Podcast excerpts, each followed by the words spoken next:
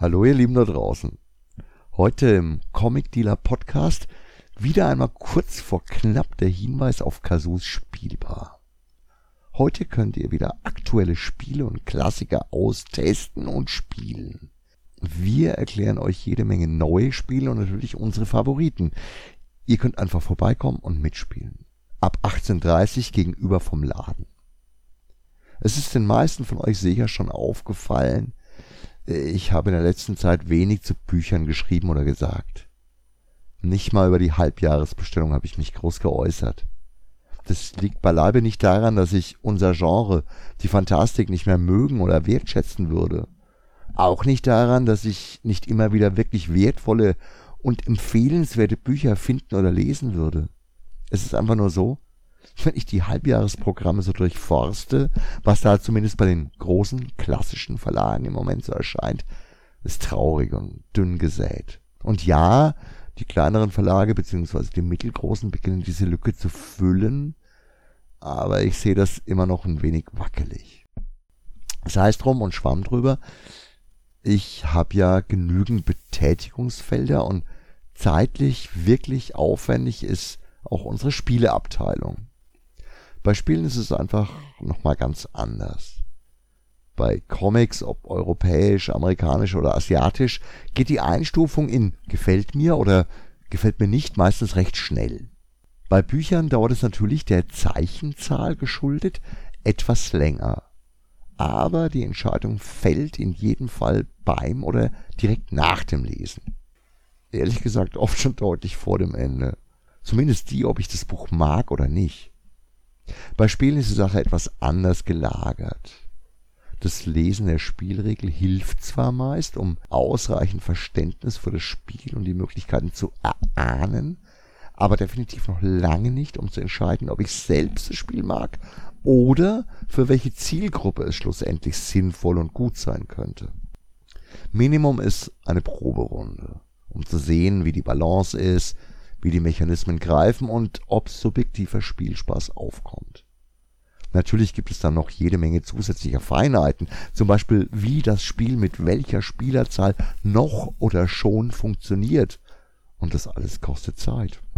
Und vor allem nicht nur meine persönliche Zeit, wie beim Lesen, sondern Zeit von Freunden, Zeit von Testspielern und so weiter. Ich möchte heute da mal ein ganz dickes Dankeschön an all die Freunde schicken, die mich und uns bei diesen Ausprobierspielerunden begleiten und unterstützen. Ganz echt, diese Art von Spielen ist nochmal eine ganze Nummer anders, als einfach nur gemeinsam Spiele zu spielen, die man bereits kennt oder zumindest einer der Spieler. Da hakelt es ab und an. Da wird oft während des Spieles noch nachjustiert und Regeln gewälzt und vor allem kommt nach dem einen neuen Spiel meist gleich noch ein weiteres und noch ein anderes und wieder eines. Im Gegensatz zum entspannten Spieleabend läuft es oft eher geschäftsmäßig ab und und das ist wirklich traurig. Im Normalfall ist die Zeit für tolle Spiele oder deren Wiederholung nicht oder nur selten gegeben. Hetzen von einem Spiel zum anderen und dann resümieren und diskutieren dass Kata oder Kazoo, wie ihr sie von der Spielbar kennt, da sehr viel Zeit investiert und sehr oft schon vorher Regeln gelesen und Spiele vorbereitet hat, ist nur die eine Seite der Medaille. Natürlich ist es sensationell und toll und vor allem ich freue mich sehr, dass mir auf diesem Weg ein ganz schöner Brocken Vorbereitung und Lernen abgenommen wird. Aber ohne unsere Freunde und Testspieler wären wir trotzdem aufgeschmissen. Deswegen hier an dieser Stelle ein ganz großes Dankeschön an euch. An euch, die ihr ständig neue und andere Spiele mit uns ausprobiert und nicht müde werdet, uns auf diese Weise zu unterstützen. Dabei ist es nochmal witzig, dass auch in dieser Gemeinschaft der Testspieler ganz unterschiedliche Spielertypen zu finden sind, die uns immer wieder Hinweise darauf geben, für welche Art von Spieler genau dieses Spiel passt oder passen könnte beim einen oder anderen Testspiel weiß ich schon im Voraus, wenn ich es liebe oder lieben werde, wer aus der Runde das Spiel hassen könnte. Aber auch das sind wichtige Hinweise, denn so wie nicht allen die gleiche Art zu zeichnen oder Geschichten zu erzählen liegt oder gefällt, ist es beim Spielen oft noch viel krasser. Und genau da schließt sich der Kreis. Denn ihr seid die Nutznießer, all derer, bei denen ich mich jetzt gerade bedanke. Ihr könnt heute Abend und im Normalfall eben einmal im Monat vorbeikommen und unter unserer Anleitung die Spiele ausprobieren.